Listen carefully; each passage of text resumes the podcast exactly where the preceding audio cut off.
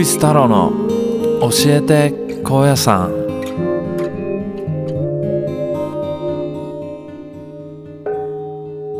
この番組は毎回ゲストに高野山マスターをお呼びして本当に知るべき貴重な高野山に関するお話をしていただく番組です。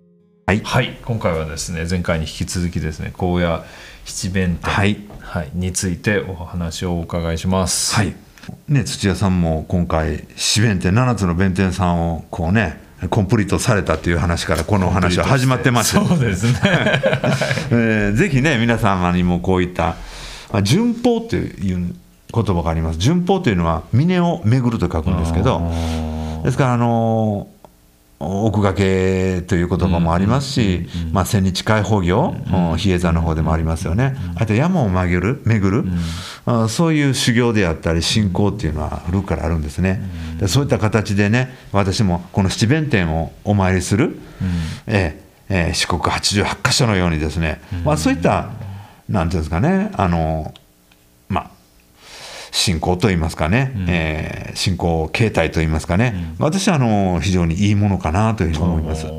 まあ、住人としてもですね、ええ。あこんなとこにそういえばあったよなっていうん。で、そういうねうん。まじまじと見ることもなかったし。ね。はい、もう何何百回何千回はい。何万回というこう通り過ぎてるところですけど、えーねあれっていうね新しい発見があってそうですね。びっくりです。で結構ちゃんと祀られてるでしょ？綺麗に。ちゃんと松ね、あれはそのこの間話した公というね、はい。弁天公という方がね、お掃除したり餅巻きをしたり、えーまあ、鳥が腐ってきたら立て直したりするわけですよ、それがこの間ね丸山弁財天のね。ねはい。クラファンがあ成功したという話がね、あの私初めて聞いたんですけどよかったなと思います、まあ、だから本当にこれは高野山ファンというか高野山好きでね、ん。何度も来られてる方には本当におすすめの、そうですね。はい。はい、これね実際僕回ってみたらいや自転車で実際回ってみたら、はい。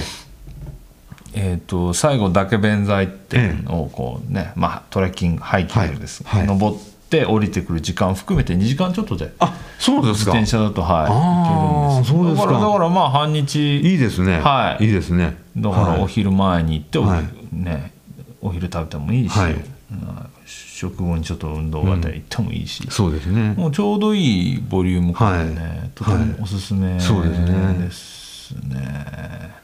その中、まあ、スタートなのかゴールなのかちょっと分かりませんけどどっからでも回れますからね。どっからでも回れますね。ええはい。まあ私どもまあ西の方にね今住んでそうでますからね。すね。だから僕たちは中門ってねそうですね。男女伽藍のそば、うん。はい、にいるんですけど、はい。まあ、そこからスタートするとして、ね小田原というかこう、えっ、となんて言えばいいんだ千寺院千寺院まはい。はい、あの中心の方に行って、回って今度大門側に行って、ええ。で最後に嶽弁財って登って帰ってくるっていうのが一番、うんはいまあ、効率いいかなそうですねなんですけど。はいぜひそのコースをねそのコースなんていうんですかね。はい。七弁天コースみたいなね。そうですね。ええ。はい。この間はそうしたら丸山から行かれたんですか？どっから行きました？あこの間はちょっとイレギュラーにあそうですか。はい、行ったんですけど。この間はですね、ええ。あ男女伽藍あ伽藍をこう自転車で一周して、うんそれから？そこから一周してちょうどねあの加世田石油さんのところの弁財天さん、名前が、はい。出て湯屋田にあそうですそうはいそこからはい。はい行ったんです。あそうですか、まあ、そしたらあの中心の方からねちょっとお話していきましょうかね。そうですね。はい。まあ、うん。ねどうどうしようどこから行きましょうか中心。中心っていうとどれになる？あの今言った丸山とか綱引きとかいうところですね。はい。はい、じゃあそしたらじゃあもううん。どうしようかな。丸山から行きましょうか。でしましょうか。ねはい。はい。うんまあ、あのお話の初めにあったねあのクラウドファンディングで、うん。うん。えー頑張って200万ですか？いやちょっと100万。額わかんないす。ごいですね。300万近くすごいですね。集められたって丸山全財店、あの南小田原谷っていうか南小田原地区にあるんですけどね、小屋さんの中心ですよね。はい。であそこって丸山円山って書くんですけど、うん。あの丸い山なんですよね。パッと見たら丸いんですよ。おで丸山って言うんですけどね。あーあ、はい。え山あそこら辺が山ってこと？あのこ今後3万円のそうです。あそこにねポコッとした丘があるんですね。ああの弁財天が祀られてるのが丘なんですよ。そうですよね。山っていうか、あれ丘。丸山弁財天行くのにちょっと坂登ってそうなんですそうなんです。はい、はあれあの丸山ってあの言うんですけどもね。い、丸い山なんです。はい丸い山なんですよ、でまああのあそこに、えーまああそうだ今後3万円横ですねはい。あるまあああ弁天弁天さんなんですけど、うん。一番町に、まあ、近いっていうんですかね、まあ、あの辺まあにぎわえてるとこですから、はい。そういう意味では一番行きやすいというところかもしれませんね。まあですけど意外と、うん。ね、うんあこんなとこにあるんだっていうのが正直なところですよ。やっぱはい。あそこら辺って観光の中心なエリアだけど中に入ってい。くええ。感じなんで、はい。一元さんはまず足を運ばないエリア、運ばないところですよね、まずね、はい。と思います。はい、まああの弁財天は一番よく知られている姿はあの天女用で琵琶を持つ姿ではあるんですけどあの高野山の七弁天っていうのはあの宇賀神っていうですねはいはい。今回回られてなんか見ました？蛇の、ヘビのやつですね、はいはい、見ました？見たかな？どこで？どこ見てない？どっかで見てるような見てないような。はい、けど宇賀神さんの話は以前教えてくださんでね。あそうかな。先生していただいて、はい、そうですそうはい、僕覚えてるんですけど。はい、そうなんです。あの宇賀神という日本古来の、えーまあ、神様がおられて、はい。であ宇宙の上になんですね画商の画ですね、ははい、あの宇賀の神って宇賀神、はい。で宇賀っていうのがあの蛇のことなんですよね。うん。で宇賀神さんという神様自体は五穀豊穣五穀の神さんなんですけど、その名前が宇賀っていう名前がついてるもんですから、蛇の形をしているんですね。で頭が老人でん。体が蛇っていうのが宇賀神の一般的な形なんですけど、この宇賀神と弁財天が一緒になったやつはですね女性の頭が乗ってることがあるんですね。うんはい。はい、どちらもあります、はい。だからこの七弁天は小屋さんの場合はですね大体宇賀神の形をちょっと怖い形をしているのがまあ普通なんですね。はい。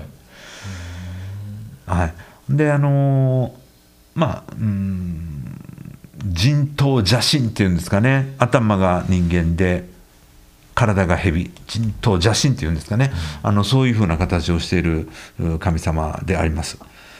でおそらくはちょっと実はあの丸山弁財天の祠の中っていうのはあの、まあ、勝手に開けるわけにもいけませんもんですからね。なんかのねえ工事の時とかにはあの行ってお,、まお参りさせてることがあるわけですけど実は見たことなくって、あのよく知らないんですけどもあのまたね、えーそういう今回クラウドファンディングされてるっていうことなのでそれでまあ直すわけでしょ？そうですね。絶対にね私そのラッキー法園には行かしてもらおうと思ってまして、はい、お参りさせていただけようと思ってましてね、まあ、ぜひねあのお参りいただいたらと思います、はい。まあそこはもう参道も危なくないですし、ね、あの比較的、あのお参りしやすいところですし、えーぜひね、えーお参りいただいたらなと思いますね。でそれからあと街中で言いますと丸山弁財天の次に、えー街中で行きますとですね、今ちょっとこのさっき前回でしたかねおっしゃった、あの2箇所あるそうですね。だというね、えーいう形のあの弁天さんがあります。これあの剣先弁天うんっていうのがはい。ありまして、はい。えあのーまあ、蓮華院さんの境内の中の蓮華山の裏山っていうんですかね、はい。はい。蓮華山と一条院さんの間にある、はい。えーまあ、斜面に立っている、これはあの剣先弁天っていう名前の弁天さんが、あーあります。はい。で一条院さんの門前に、はい。一条院さんの門前に実は弁天さんがあって、はい。で実はこれあの尾崎弁天っていう名前でよく知られてるんですね、おっぽの先とおっ書きますぽの先はいでこれはね実はあの同体でして剣先弁天と尾崎弁天って一緒のもんなんですよ。えそうなんですかね。もっと言うとね昭和20年代やったと思うんですけど、えそうなんです、うん。20年代だと思うんですけどもあの一条院さんの前に、まあ、遷宮されたんですよね。え。えーっとそうですね、えーあ30年頃ですね。昭和30年頃に剣先弁天の養廃所として分子されたもの。そうなんですね。えじゃあ何小林弁天を全部コンプリートしようと思ったら、はい。剣先と,、えー、と弁天両方め巡れってことになるいやあのどちらかでいいと思います。あのおそらくね私知ってる限り、えーまあ、お札があるとこもないとこもあるんですけどね、四弁天には。あの同じお札を使ってると私は思います。確かそうやったと思います。はい、でえーそういう弁天さんがあります。であのまあ剣の先とか尾の先という意味ですけどあの剣先っていうのはですね、えーまあ、小屋さんってその竜の、えーまあ、伝説であったり、剣の伝説であったり、そういうのがあちこちで、にあるんですね。はいであのその剣の先に当たるのがこの辺りだという意味で剣先というのについてますし尾崎っていうのはあのこういう竜の伝説ありましてね、えー西の端にある嶽弁財天に頭の竜がいてで尾っぽがですねちょうどその千住院の辺りだというね。うん。ででちょうどあの金剛無事のあそこは蛇腹道。蛇腹道って言いますし竜の腹だそうなんです。ねはい。はい。で六時の鐘のあたりはね中尾崎って言うんですよ。ん。あの地名がね本当は、はいは中の尾っぽの先って書くんですね。へで尾っぽの先ではないですよ中ですからね。だから尾崎弁天って言ったら一条の前あたりかもしれないというね、ええ。で尾崎っていうの尾っぽの先っていうのはそういう意味で、えーついてると私は思います。すごいですね。はい昔からねあの六十の鐘のあたり中尾崎っていう名前がついています。すごいな、はい。まあその近くにそうですね。ね精進料理の三坊さんって食堂ねねそこも尾崎さんですけど、そうですね、尾崎さんですね、あそこね。まあ、先ほど申し上げました、あの丸山弁天っていうのは、あああいう、えー南小田原谷の、はい。おまあ、水源を守る、はい。で今言いました、剣先、尾崎っていうのは、えーまあ、千住院谷うん。ですね、うん。えーまあ、千住院橋という交差点ありますけれども、北から流れてくるはい。川がありましてね、でそれの、おまあ、神様ということになりましょうかね。でそれから、まあ、ぐるっと今度北の方に回りますと福鎮さんの前の弁天さん行かれました、ね。行かれました。はい、はい。あの門出弁天っていうね。晴れの門出の門出あそこもちょっとね、近年ちょっとうん。はいあ綺麗にされてて。あそうですか、はい。門出弁天、はい。でもちょっとしばらくお回りしてなくて申し訳ないんですけど、また門出弁天さんもね、はい。こういう福鎮さんのこうねすごい敷地内でそうですね。結構弁天さんこう普通に私有地の中にねああるというね。やっぱりそれだけね身近にあってほしかったんですよね。はい。そうですね。